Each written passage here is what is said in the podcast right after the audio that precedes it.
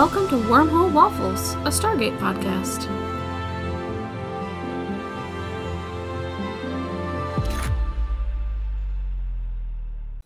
Welcome to Wormhole Waffles. I'm your host, Chelsea, and with me is co-host Arzu. Hello. So last week we talked about episodes 5 and 6 of SG-1 Season 3, where we met some really smart kids and alternate dimension versions of some favorite characters. And today we'll be talking about episodes 7 and 8, Deadman Switch and Demons. Deadman Switch premiered on August 6, 1999, was written by Robert C. Cooper and directed by Martin Wood. Demons premiered on August 13, 1999, was written by Carl Binder and directed by Peter DeLuise, who does make a cameo. We'll talk about that later. We have a couple compelling one-offs this time. Arzu, would you please summarize? Yes, so in Deadman Switch, they end up in the custody of a bounty hunter. Not a bounty hunter.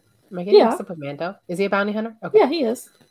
They end up in the custody of a bounty hunter who wants them to help him with something, is not super forthcoming about what he wants, and might not have all the information, and is also messing with them by constantly making them think they can get away, and then they can't get away. And then in Demons, which I have a ton to say about, they end up finding another human society that has been like taken by the Goa'uld and installed somewhere else. But they weren't taken in, like, quote-unquote ancient times. They're taken in from medieval Europe and set up in a forest in Vancouver. Yeah, and in this society, they think that the Goa'uld are demons and react accordingly. Yeah. Demons as in Satan. As in Satan, yes. Like demons in the Christian sense. Yeah. and react accordingly. Yeah, exactly. Okay, so let's do our quote reveal. Last week I gave you the quote, "So you don't seem to have much of a problem trading human lives like commodities." And your guess was that Sam was talking to the alien of the week and you had no guesses on context. So it was Daniel who delivered the line. But it was to the alien of the week, obviously. I mean, that seemed like a safe guess. You were like, that's all the context I need. That is context. You're talking to the alien. Yeah, it is. Like, what was I going to say? I wasn't going to get any more specifics than that. But I like when you come up with weird theories. That's fun. I'm sorry. I'll try to come up with a weird theory this week. Okay. So my first note for this first episode is, I bet Arzu will laugh at Daniel smacking his nose against the shield. I had a different Daniel moment that really jumped out, so this is the only one I remember. Okay. I can't remember what the line was, but he was trying to... How do we pronounce this guy's name? Aris Boch. Aris Boch. I think he's trying to convince him of something, and he just does this little, like, eyelash flutter at him. I'm not sure that was conscious. Yeah. He was just like, I don't know. Or like, I think that's his thinking face. No. He was like definitely making a face and trying to seem like innocent. And then he does this little like blink, blink, blink, like this innocent little milkmaid eyelash flutter. And it was so funny. I guess I missed that one. We caught different Daniel moments. Yeah. So they get trapped in this shield by Aris Boch, and Jack's first reaction is to fire his weapon at it. And I'm like, that is literally the dumbest thing I've ever seen. Because what if the bullets ricochet? See, I feel like that would be my instinct, but I also feel like I'm not a colonel in the military, so I don't know better. You know what I mean? I mean, I think it's so dumb to assume that it's going to be fine to shoot. And it's not just one shot. He used his P90 or whatever and did multiple shots. I'm like, that's just compounded idiocy. Yes. Because what if they ricochet? That's okay. But what if they don't and it works? He needs to be demoted from colonel, like back down to major. No, it's fine. It's fine. It's fine.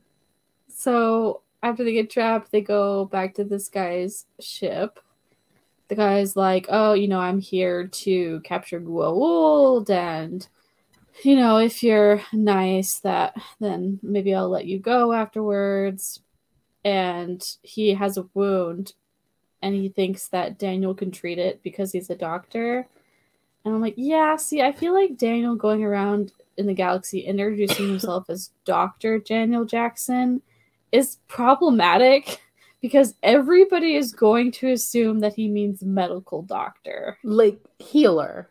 Yeah. Because in no other context do they give you, like, a doctorate degree. First of all, in no other context do they know what that is. And second of all, like, in no other context would they give you, like, the same distinction as a healer for studying, like, archaeological theory or whatever. Right. They would just call you, like a scientist, maybe. It makes me think of, like, those jokes, like, is there a doctor on board the plane? And it's, like a doctor of art history going on, a doctor. Like, and that's no shade to people, by the way, who have doctorates. I just think it's, like, that's what it reminded me of. It's just, it's completely reasonable for Aris to assume that he means medical doctor. Yeah. But Daniel treats it like, neither of us have doctorates because we were both in grad school and know how much work is involved in a doctorate. So no, thank you. It's not to say that he and Sam, who was also a doctor, didn't do a ton of work to get there, but like in the larger galaxy, when nobody else uses that terminology, it's you very need to misleading. Be a little clearer. Yeah. And Daniel acts like he's dumb. He's like, a doctor of archaeology. And Aris is like, and? Like, you're still calling yourself a doctor. But I did think it was interesting that, like, Sam is also like, I am also not a medical doctor. And he's like, well, you're going to do it anyway. And she just, like, does. I'm like, is it because she's a girl? Yes, absolutely. That's exactly what I was thinking. It's because she's a woman. Like, yeah. And women are, like, natural healers and some shit. Of course. Like, women know the medicinal ways until it becomes a lucrative career, and then this is a man's profession, right? Like with computer science. It did bother me though how she touched his open wound with her bare fingers. I'm like, what are you doing, lady? I'm more concerned about the danger to her because, like, I don't actually care about him all that much. No, so I'm exactly. Like, well, if he wants to get an infection, that's fine, but if she has any open anything, that's where the risk comes in. No, that's what I mean. I'm afraid she's going to catch something from him. Yeah. Like, he's a different race. His blood is yellow. Well, she's like, she has like a worm sliver left. So she's like, I'll be fine. How was that going to help anything? I don't know. That's not going to help heal her or prevent infection. I'm just really hoping that she, like, sanitized her hands afterwards because that was gross. We didn't use hand sanitizer back then. Well, a medical doctor in the field would have done something to clean their hands. But she's not a medical doctor. But she wouldn't have that. She's had, like, field training, you know, treating wounds and stuff, which Jack also has. But wouldn't she have, like, in those cases, have had, like, a medical kit? Yeah. Because she didn't have one now. But yeah, but he had one. Okay. Point is... What was my point? I don't know. My point was it's gross, and I really hope she didn't get an infection from his yellow blood. Well, I'm sure she's fine. Oh, my point is that her little Goa'uld sliver leftover is like a boost to her immune system. No, it's really not. It is. It's no. Like a multivitamin. No, it's not a multivitamin, Arzu. It's like emergency. No. Yeah. No, that's not how that works. You don't know that. It's metal. Yeah, it's like metal emergency. No. It's fine. No, it's trace amounts of the metal that Stargate is made of. That does not have medical properties. Well, emergency is trace amounts of vitamin C. And? So, same logic. No. Yeah. Anyway. So next, the Aris is talking about what the different members of SG-1 would be worth if he decided to trade them for a bounty. And he's like, okay, Teal'c is worth the most because he's a trader. And then, you know, Sam would be worth a lot because she has some Tok'ra memories. And then Jack is a pain in the mikta, so they'd love to kill him. And... Daniel is worth a day's rations. And so my note is, I feel like Arzu would love this. He is overpriced. So harsh. He's overpriced. That's all I have to say about that. Aris amends that later and says that he's just as wanted as the rest of them. Okay, but like, too little, too late, and also like your first assessment was corrector. Corrector. Okay. He's like, okay, Aris is super weird. In what way? I get the sense he's been alone a long time. Yeah. Kind of been at this a long time. Something about the way he acts is like this random chaos of behavior where like he's very grandiose and he's very like, do you know who I am? And it made me think of like, I'm Star-Lord, and then the guy goes, who? Yeah. Like that's what it made me think of.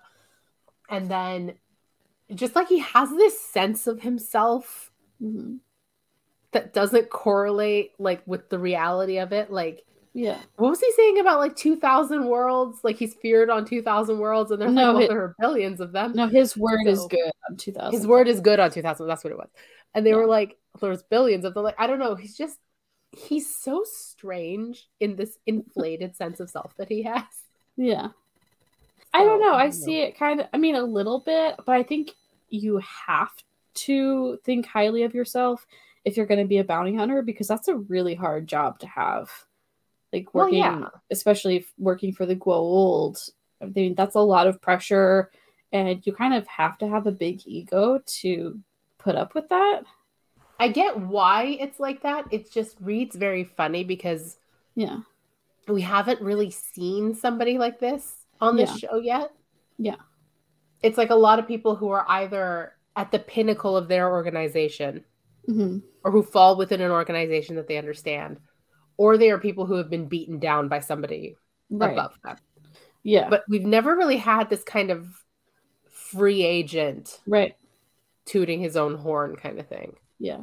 Well, I mean, I think part of his kind of odd behavior is the fact that he probably doesn't have great social skills because he's always on his own. So, like, he pretends to be knocked out and stuff like that for laughs, because, like, where else does he get his amusement from, you know? Like, he, you know, does what he can in order to find things funny in life. He just doesn't know how to talk to people. Yeah. I mean, this seems like probably the longest conversations that he's had with somebody in a while, you know, especially about something serious, like talking about the difference between the Goa'uld and the Tok'ra. Yeah, that's true. Yeah. So, yeah, I think he's an interesting case study for sure. But I mean, he also does like kind of give perspective to the position that SG-1 has in the galaxy. That's kind of like, okay, everybody knows who you are and you're wanted by the Goa'uld, but then again, you're also not as important as you think that you are, because there's other people like me out in the galaxy who are also, you know, doing stuff. And so I feel like it was like a combination of like acknowledging SG-1's fame while kind of also telling them that they're not all that. Yeah. So yeah, I thought that was interesting. So Daniel and Jack go off with him, and he seems to like Jack's use of saying Zatgun instead of Zat'nik'tel. So I thought that was cute. Because Zatgun is fun to say. Yeah. He like pretends that they knocked him out, and they try to go back to the ship, and they can't get Teal'c and Sam free. And Aris comes back, and Daniel's like holding his gun to him, and then Aris just takes his gun back, and Daniel doesn't even put up a tiny bit of a fight whatsoever. Are we surprised that Daniel Jackson offered no resistance? I mean, he's not a soldier, so he's just like, oh. I know, but he's been at this for a while. Yeah, we're starting year 3 here. Yeah, like, it's year 3 for us. I don't know if time is passing for them at the same speed it is for us, but... I think so, because in the Hathor episode, they referenced the year being 1999 or something. So. Okay, so he's officially on his 3rd year of doing this? Yeah. Like, either the reflexes need to be better or the instincts need to be better. Yeah. I think he does slowly get better with time. I think he just doesn't particularly care for guns, you know, which is fair. Yeah. So then Aris goes, takes them all out for a mission and explains that he's trying to capture this Goa'uld and tells them to go do it themselves so that he could sit back and rest since he's wounded. And we discover a new Goa'uld technology, tax. Do you want to try the whole word? I wrote it down in my notes with like an underline under the emphasis in case I don't know if I want to try to say it. Takunitagminituron? Yeah. Takunitagminituron. I think I got it. I was going to say that's fun to say, but it's really not. It's very long. And so anyway, they disable the Goa'uld essentially and find out that it's actually a Tok'ra. And they're talking to this Tok'ra for a while, and we get yet another pronunciation of Goa'uld. Goa'uld. It was like Goa'uld. It was like two ahs. He was going like there was a lot of wah wah going on. It was like Goa'uld is what I heard him say, and I'm like, yeah, "Are you?" He said it right every time except one. It was just one. No, time he said it wrong a couple times because like the first time I thought I had misheard him, and then the second time I was like, "Oh no, you're just saying it wrong." So I started a list in my phone of all the pronunciations. Oh my god! So like the proper is like Goa'uld. And Jack and Hammond both say Goa'uld. And right. Senator Kinsey says Goa'uld. And the Tok'ra High Counselor, whatever, Yusuf says Goa'uld. And then this guy says Goa'uld. Goa'uld. Goa'uld. So 5 pronunciations so far. There's also does anybody say Goa'uld? Like, does anybody say it? Like, Sam says it like that. Okay, so that's also on your list. Yeah. Okay. But there's also, like, a slight difference between saying Goa'uld and Goa'uld. Like, there's a very slight like, vowel difference. But I kind of count those as one. I like that you can kind of draw the pronunciation line along, like, Canadian versus American. Well, I'm also thinking, like, a little bit Southern too, because I feel like Hammond and Kinsey say it more Southern than the other ones. Yes, they're just so very Southern. So it's like, okay, how many pronunciations can we rack up? I don't know that there are any other races that we have so many problems pronouncing. I feel like there's sometimes people's names that get pronounced in different ways. Yeah, but I honestly think it's the like apostrophe that throws everybody off. Yeah, but you think like they would get coached, you know, like this new guy who's playing the Tok'ra Korra. You would think they would get like properly coached on how to say it, you know. I mean, I feel like it's like a dialect thing. Yeah, I guess. I'm obviously blanking on every word I've ever heard before, but there are ways, you know, across dialect, across location, people just say stuff differently. Yeah. One thing I did notice in this episode was I'm pretty sure Aris Boch was calling it the Stargate, and that really surprised me because Stargate, I think it's really only the term that people on Earth use, and so I guess it's like Aris is aware that that's what they call it, but I think he would normally say Chapa Ai. Like, I would think that the standard throughout the galaxy, because of the Goa'uld's dominion, would be Chapa Ai. You know? And I'm just surprised that we don't hear it more. If you want to reconcile it canonically, it's probably that he heard somebody else use it and is trying to blend in and catch them off guard. Realistically, I think they probably just forgot. Maybe. In the next episode, they call it the Circle of Darkness. So I'm like, okay, that's... Yeah, but the next episode, the name and origin and... I'm forgetting what the English word is, like the provenance of. Oh. Do you know what I mean? Yes, that's such a good French word. It's very precise, but like...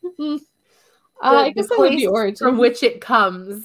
I guess that would be origin. I feel like it's a little bit more origin distinct. Feels like the historical root. I'm talking about like the physical location from whence it came. Right. Like all of that is relevant to the plot of the next episode. Whereas like it is simply a thing. Right. Yeah. In this one. Yeah, for sure. But I feel like sometimes we even hear the Goa'uld saying the Stargate when they're talking to SG-1. So I guess it's just like they just have adapted who they're talking to. I think that's a good canonical explanation, but I do think that's one of those things where it's just the writers making it easy. Yeah. Something to keep in mind. I do understand like why Aris is confused about the Tok'ra and the Goa'uld, because I don't think that the Tok'ra are necessarily very well known throughout the galaxy. I think maybe people will have maybe heard of them, but not really know who they are, what they do, because they are a spy organization. Right. You know, it's good that you haven't heard of the spies. That means they're doing their job. Right. Yeah. So, I mean, I totally understand it like taking a while to like warm up to the idea and be like, okay, maybe they are different. So, yeah. What was funny to me, too, was, like, at multiple points in the episode, Teal'c was, like, asked or either spoken or unspoken if he could, like, take Aris in a fight, basically. And he never really tries, but, like, obviously. First of all, obviously. Second of all, I think he should have socked him in the jaw. Right. Even when, like, Aris was holding a gun, I'm like, I still feel like Teal'c could dodge the gun blast and take him. Like, I mean, like, Teal'c has been trained to do this, whereas Aris is, like, not unresourceful. He's a bounty hunter. Yeah. But, like, come on. It's Teal'c. So during this process of talking to the Tok'ra, Sam is with Aris, and he ends up knocking her out so he can go back to his ship. And Jack comes back and finds her, and he gets right up in her face. Because they're in love. I'm still reeling from the last one. Like last week. I'm still somewhere else. You know. Oh my god. Just anyway. I love this ship so much. I love them so much. You love Jack so much. I love Jack so much for myself, but I do really like the two of them together. Yep. They have good chemistry. Just something about a man who is completely gone on an extremely competent woman that I find very sexy. Yeah. Yeah, I mean, he never hesitates to say that she's way smarter than him. Because I feel like that's one of the things he loves about her. Yeah, I think so too. Just... I feel like he would be bored if he was with somebody who wasn't smarter than him, you know? Yeah, because he's not very smart. He is smart, but like... I think he calls himself dumb as a way to like downplay his own intelligence sometimes. Like, I don't think he's nearly as unintelligent as he makes himself out to be. Oh, 100%. Like, you don't get to where he is in life if you're unintelligent. Yeah. But sometimes, like, say, shooting a shield multiple times, you're like, And when it comes to, like, science stuff and, you know, asking for an explanation on how wormholes work and, like, what they are, I feel like that kind of stuff, he intentionally plays super dumb to be cute for Sam. Yeah. Yeah. Plus, maybe I'm projecting, but... I will sometimes do a thing where I'm like, I feel like I know what's going on, but there's probably somebody here who knows what's going on just a bit better than I do. So I'm just going to ask. Right. Just in case. So they can explain, and they think they're telling me what's going on, but they're just in fact confirming what I know. Right. Yeah. Without me having to spell out the explanation to make sure that we're on the same page. It's just like, yeah, what do you mean? Yeah. Now, that has mixed effects because I feel like it makes people think I'm not as intelligent as I actually am. But, like, I am just very cautious. Maybe I'm projecting, but that might be what he's doing. I feel like I do that at work. My boss is extremely bad at explaining things. And I have to get her to clarify all the time. And I feel like she probably thinks I'm dumb. I'm like, I'm not dumb. You're just really bad at explaining stuff. I'm not dumb. You're bad at your job. Yeah. So they all get back into Aris's ship and are trying to decide what to do, since Aris is now recognizing that the Tok'ra should not be turned into Sokar, but Sokar is on his way, and the Tok'ra Kor'ra is about to, like, use his, like, poison tooth to kill himself, and Aris stops him. And, you know, what I just don't understand the whole poison tooth thing, like, in general, not just in Stargate, because how do you not accidentally set it off when you're eating? I think the, from what I understand, is, like, it's one poison tooth. So, like, if it's on the left side of your face, you'll eat with the right side to be safe. Uh-huh. But also, like, you really have to, like, bite into it to trigger it. Yeah. And you have to be desperate enough to bite that hard. I guess I'm just thinking, like, if you're, like, eating taffy or something, you know? Well, don't eat taffy. Right. But it's also, like, that thing of, like, human teeth are strong enough to bite through our finger. It's like our brain stopping us from doing that. Oh, like there is a certain amount of will involved. I don't know. I feel like I would just do it accidentally. Okay, but like that's you. That's it. That sounds like a you problem. I mean, it just doesn't seem very practical to me. I guess I don't know. Do people actually do that in real life? I'm sure they do, like spies and stuff. But it never. Is a problem? I don't know. I feel like I need to research. Oh, I'm sure it's a problem, but I feel like that's one of those things you have to like know what you're doing in order to use one. I guess. I don't know. I guess maybe my ultimate point is I think fiction uses that too much. They don't use it that much. They just mostly use it in like spy media. Yeah. I mean, I just watched the first Captain America movie and they have one of those in there. So it's just on my mind. Okay, fair enough. They do this a lot. And they also, in this episode, they also say the word choiceless a lot. I feel like that was the word of the week. They say it multiple times. And I'm like, that's such a weird word to use so much. Well, what else would you say to convey the same feeling? I don't know. I guess, like, the constructions were kind of odd. I mean, maybe it sounds a little bit better from Teal'c because he has kind of rigid constructions anyway. We are choiceless. I mean, the natural construction would be like, we have no choice. So, I mean, it sounds kind of okay coming from Teal'c, but I think somebody else, I think Jack said it too. And I was like, it sounds weird coming from you. Maybe he was just trying to sound cool. I don't know. They decide to have Teal'c go with Aris instead of Kor'ra.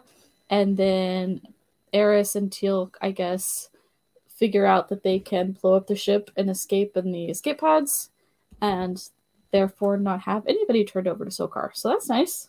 Yeah. Everybody wins. Mm-hmm. Does this come back, this plot point? No. And I was going to say Aris Boch is actually like a fan favorite character. Somebody who is just complex and interesting enough for people to wish that, you know, we returned and like maybe found a cure for his people to no longer be addicted to Roshna. Because all of that's like seems like it's setting up for him to come back, but he doesn't. Right. Nope. That's kind of like one of the sticking points with a lot of fans is like that would have been a really great character to revisit, and they never do. I'm gonna tell myself that they solved it off screen somewhere. Yeah, that'd be nice. Yeah, there we go. The only thing is like, this planned reboot that they just announced. As of recording, it's obviously going to be a few weeks old by the time you hear it. I'm really worried. I feel like they're probably going to do like a total reboot and nobody wants that. Well, then it's not going to go well and then people will rediscover the old one. Yeah, maybe so. Because they like tried to continue it with the Stargate Origins show and it just flopped so badly because they didn't have any of the original creators on it whatsoever. Like, nobody who had ever worked on Stargate before was involved in the project, and it flopped. And so, maybe like, right now, it's the same situation. Nobody who's ever worked on Stargate is currently working with Amazon. Maybe they'll do what they did with Star Trek. Kind of splinter the timeline. Or just tell, like, a offshoot that's like the same spirit, but not the same continuity, so you're kind of free from having to line up with 20 plus years of storytelling. Do like a different dimension or something. Yeah. Because like I wouldn't mind another I wouldn't mind, she says, having only seen 2.5 seasons of the show. But like, I don't want the same characters. I don't want Daniel and Jack and Sam and Teal'c, because we have that. I think it was so much like potential with this stuff. Yeah, that you could just tell a new story with the same tech. Right. I mean, I think it could work to have them as cameos and have be in like one random episode, but not as regular characters, because we kind of like need to move past that point. But then if you have them as, we're just talking about the reboot now. If you have them as cameos, then you are presupposing like the same origin story. Yes. Which then means that the SGC has been in operation for 30 plus years. Yeah. Which is tricky for a reboot, because you have to convince us that this has been going on for the last several decades that we have not been present for. Yeah. So like the whole thing was starting a TV show in a pilot episode. Like the question is, why now? Why today? Like that's the question you have to ask as a writer. Right. It's like, why am I joining you today? Yeah. And not last week? My idea is that the new show would be that SGC is finally going public. They're finally revealing the truth of the Stargate to the public at large. And they're dealing with the fallout, basically. Because that would be a really good reason to have a starting point to a show. And then you'd have a whole, you know, pretty much all new characters, because by this point, you know, Jack and Daniel and Sam are probably all like retired, you know. But does like, that going public not presuppose that we should already care about the SGC not being public? Don't we? We do. We've seen the show. Yeah. But if you reboot a show, you're not rebooting a show for the people who will watch your show regardless. You're rebooting the show for the people who've never seen it before. Oh, okay. Yeah, so like why would they care? Why would they care? That's a good point. Like that's the thing, because the thing with like franchises like this is the people who are diehard will watch it anyway, unless they're Star Wars fans, then they'll complain about it anyway. But like the thing is, if you're in the franchise, you're in it. They're not looking to court you as an audience. They're looking for the people who have not seen it before. Yeah, that's fair. I feel like I guess we'll find out. They would have to do something like in another dimension, because if they kept it within the same universe and referencing the old characters, even if they didn't bring them back, then I think the existing fans would be upset. That's why I think, like, just wiping it clean and not even referencing the old characters is probably the way. You can bring the actors back. They would just be playing somebody else. Mm-hmm. Like, for a cameo and be like, oh, get it? Yeah, I think from a business standpoint, you're probably right. That's probably the smarter move, but that would be horrible, like, you know, us personally as fans, because obviously we want something in the same continuity. Do we? She says, like, when Star Wars breaks continuity, I don't break out into hives.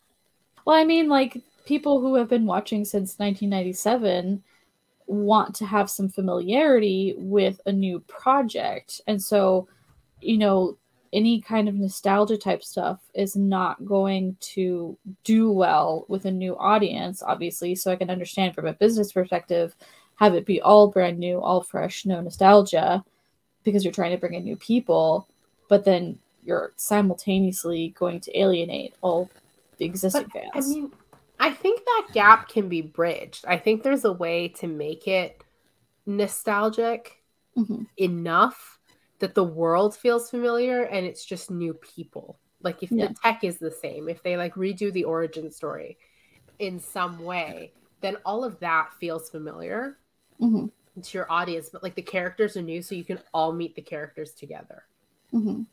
Because then if you do decide to bring back old characters, who are you bringing back? Right. Are you bringing back SG-1? Are you bringing back the Atlantis crew? Are you bringing back what's the other one? The universe crew, like which crew are you bringing back? Because some people might like this one, but not that one. You know what I mean? Right.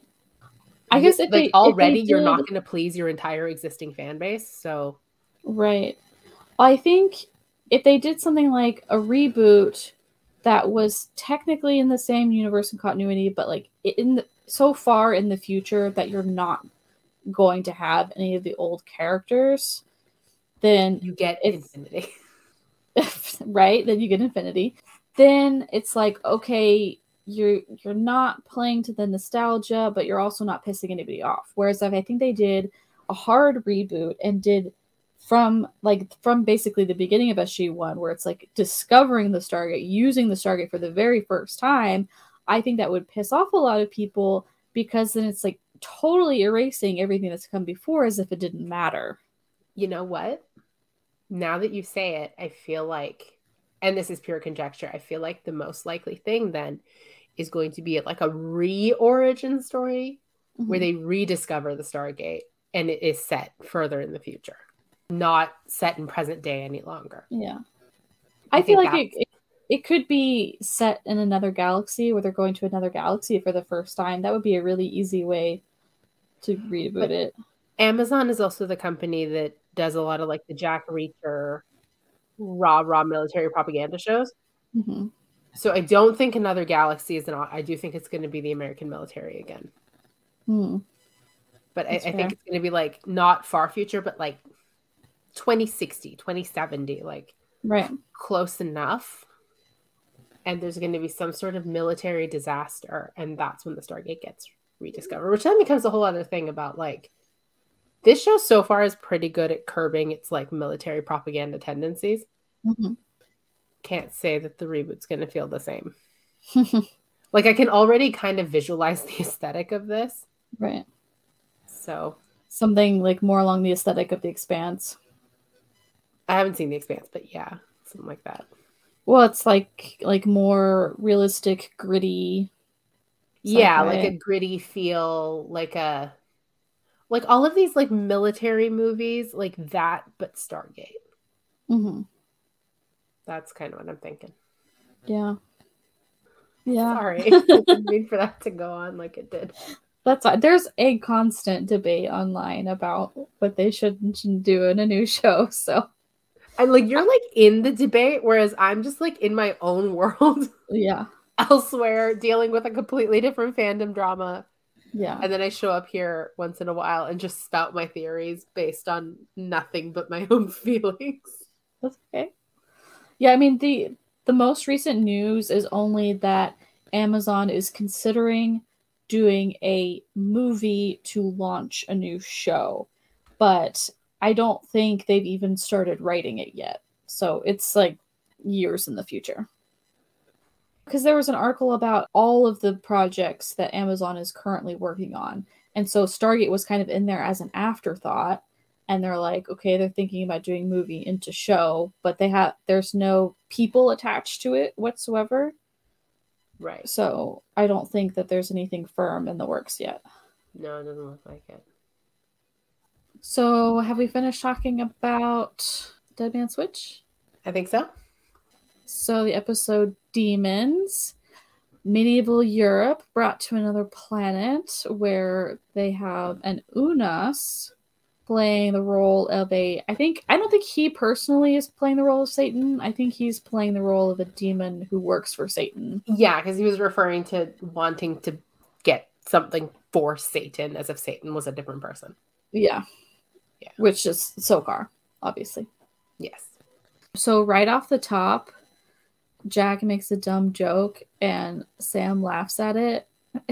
And I actually, this is on Twitter recently, somebody shared the screenshot, was like, I'm pretty sure this is not Sam laughing. I'm pretty sure this is Amanda Tapping laughing at Richard Dean Anderson. And they just kept it. Because the joke? I don't even remember. Neither do I. I don't know. But I was just happy because I liked the vibe of the episode. I don't remember what the joke was. I don't remember either, but somebody was saying basically like Sam doesn't laugh like that. Amanda Tapping laughs like that. That's so cute. But like Michael Shanks stayed in character as Daniel, so they just like kept the shot in there. Like, it's fine. So, okay. The medieval Europe setting. Okay. I have a lot of questions. I mean, I guess the logic is kind of the same as like the ancient Egypt or ancient Norse settings. Yeah. But they were brought to this other world at a certain stage in human evolution. Yeah. Where kind of like they weren't plucked out of a village, but like I guess my question is the same as it is with everything else, is why did they not evolve further? Well, in this case, they're being kept in this kind of society by the Unas, who comes, I assume, once a year to take sacrifices. Yeah, but like if we take the concept of Unas taking sacrifices, because it's not like the Goa'uld are actively there stopping them. So if we take this as like a once a year deal and redefine that concept, instead of something coming once a year for sacrifice, we just turn that into like the belief sold to you by your village priest or whatever. Humankind still evolved with that happening. Yeah. In the background. So I'm not saying that they should have hit like 20th century, but nor should they have evolved along the exact same lines as the rest of humanity, because they don't have the rest of the world around them influencing them. But they should have progressed in some sense. Unless it's like an active effort by the canon to keep them repressed in order to maintain power. I mean, apparently the canon is kind of, you know, a role passed. I don't know if it's hereditary necessarily, but it's like passed from canon to canon. I mean, he seemed to really like being in power, so... But why would he not want better for himself? You know? I mean, if there's no proof of the devil, then why do they need to follow him? I don't know. It's not even like proof of the devil. It's like cement for the road. Why had they not... I'm not even talking about progression in belief. I'm talking about like progression in civilization. Like innovation, invention. Right. I don't know. Like obviously in a small setting like this, the arts are not exactly something you can develop, but which also begs a different question that I have with every transplanted human society we've seen. I feel like we see the Goa'uld or whoever take like 100 people.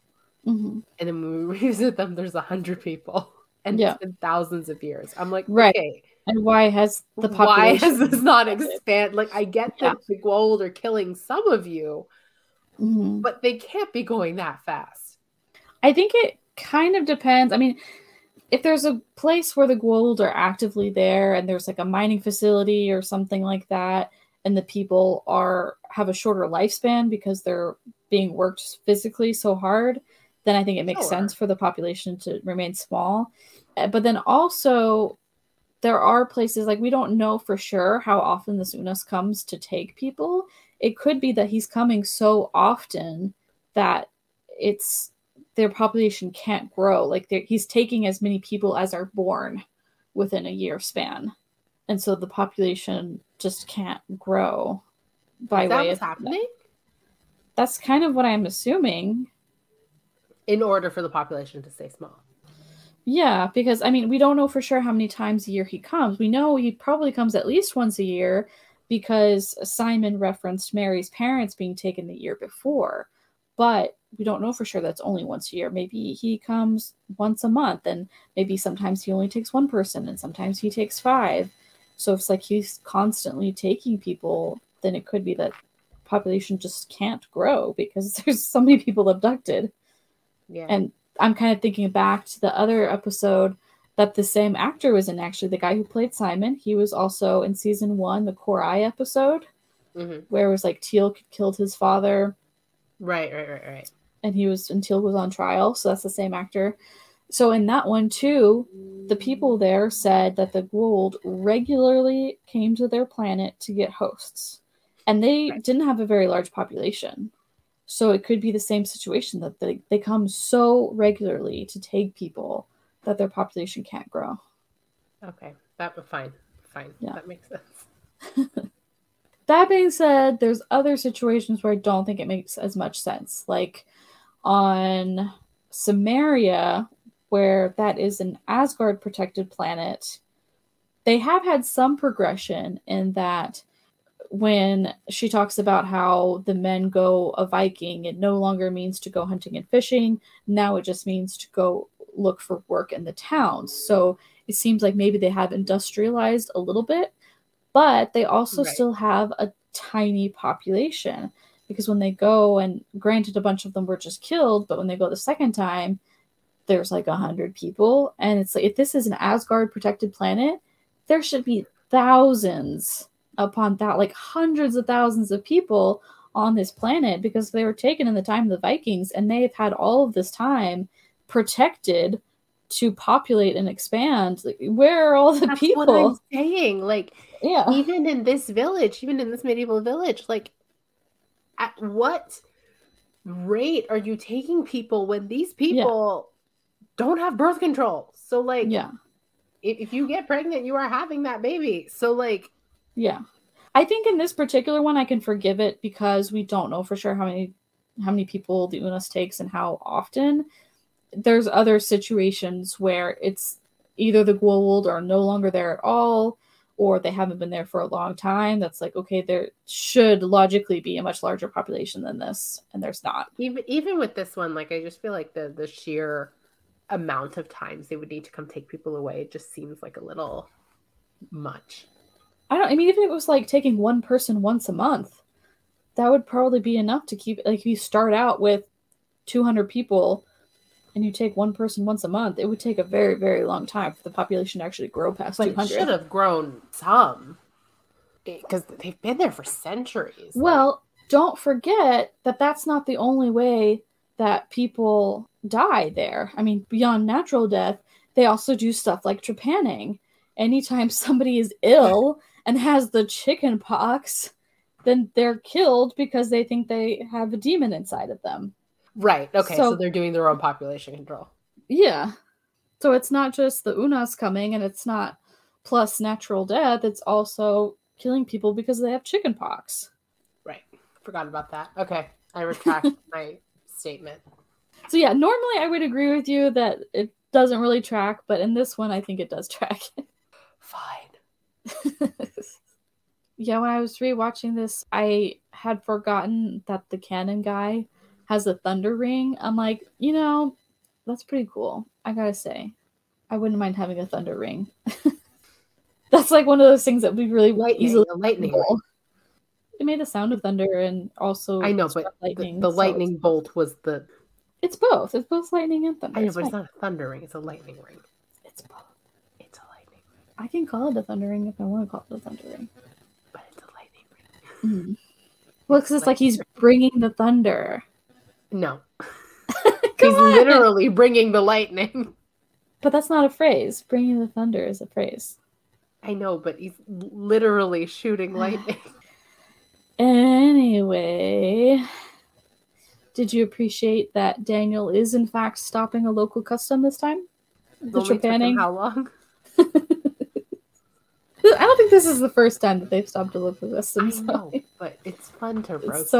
Yeah, it's just so intermittent, like when they decide to stop it and when they don't. But yeah, my favorite part by far of this whole episode is when Teal'c seemingly rises from the dead. And he scares all the women. Screaming. The way they started screaming, I had looked down. And running around. I thought somebody was dying. I thought like they were under attack by like a flesh-eating virus, and they were watching their own hand deteriorate before their eyes. Yeah. The way they were screaming. And I'm like, Teal'c is literally just sitting up. I mean, to their credit, they actively believe in demons and demon possession. So seeing someone rise from the dead is really scary. Okay, but But I just love the shot. There's like this woman running away with her arms straight out to her sides. I'm like, why are you running like that? Because she doesn't know how to run. It's just so funny. This is just the best part. I mean, they try to drown him, and it's like, obviously Junior is going to keep him alive. It's fine. Junior came through because Junior likes to swim. Mm-hmm. Yeah, so they end up on this, like, chase through the Vancouver woods, and the Goa'uld ends up transferring himself out of the UNOS and into the cannon. And what I don't understand is at the end of the episode, when Sam starts dialing the gate, and then she senses the Goa'uld, and it's like, okay, it definitely went into him. She's standing like a good 20 feet away from this guy, and she senses it. Whereas in an earlier shot, Teal'c was within 5 feet of this guy and couldn't sense it. Because it's her multivitamin. She has a stronger multivitamin than Teal'c does. She has that and her spidey senses and her woman's intuition all combined. Okay. Make for a better scent. I don't know.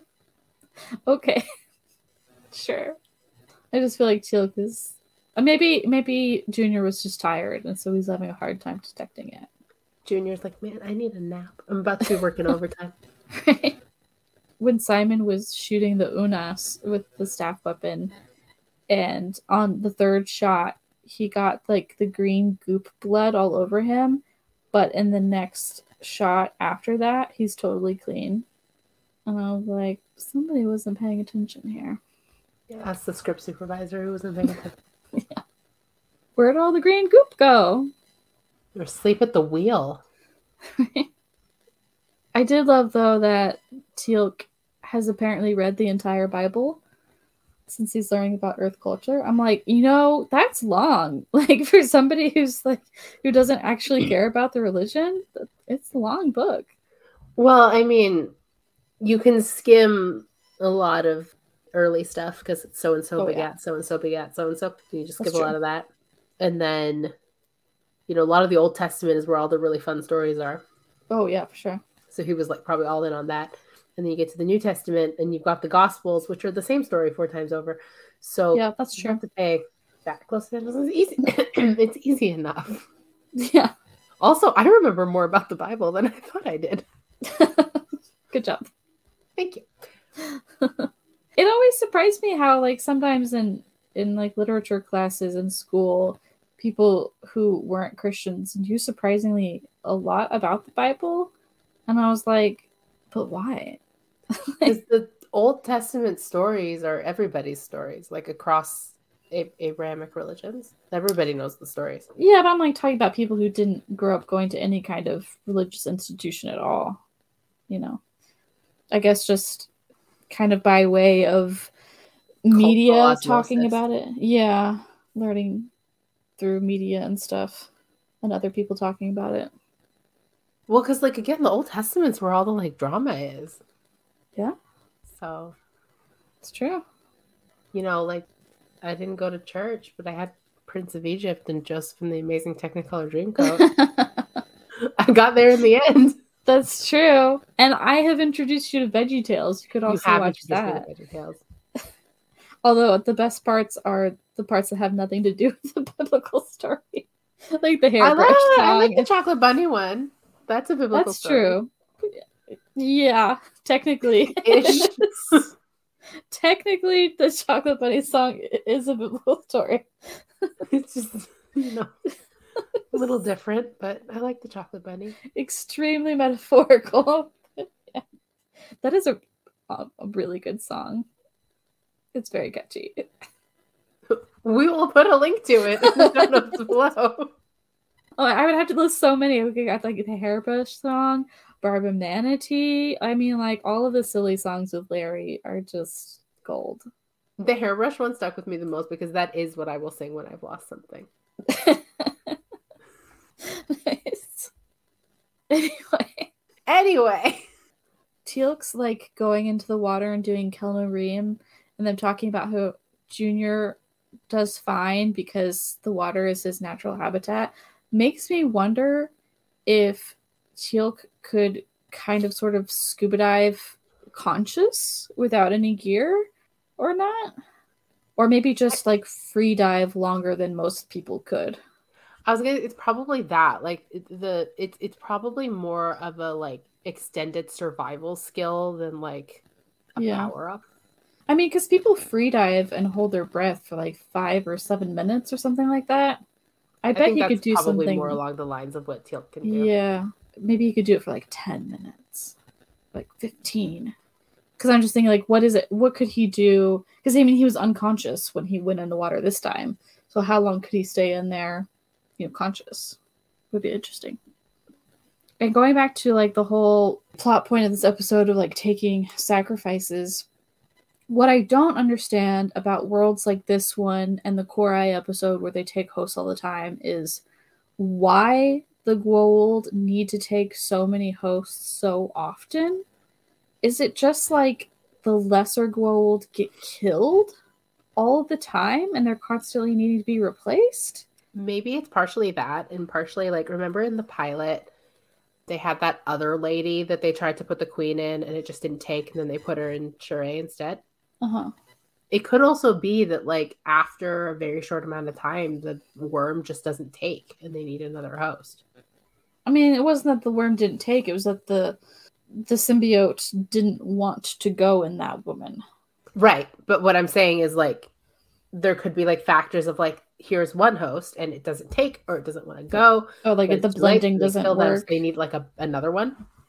I was thinking more of, you know, when the symbiote didn't want to go into that woman from Earth, they just killed her. So maybe it's like, you know, they bring a whole bunch of host possibilities and the Goa'uld that they have that need a host take their pick and they just kill the rest. Yeah. That could be, and that's how they go so many. Yeah, I don't know. That seems that's very wasteful. Well, it's not like they care because they're going to breed new hosts anyway. No. So we are going to see this actor again who played Simon here and was in Kor'ra Ai. He's going to be back in season 2 of Atlantis. Playing the same part? No, playing a different character. And then the guy who plays the canon, he also comes back in season 2 of Atlantis, different episode. I recall him from an episode of Dark Angel, and he played a very, very bad person. And I think he played bad guys.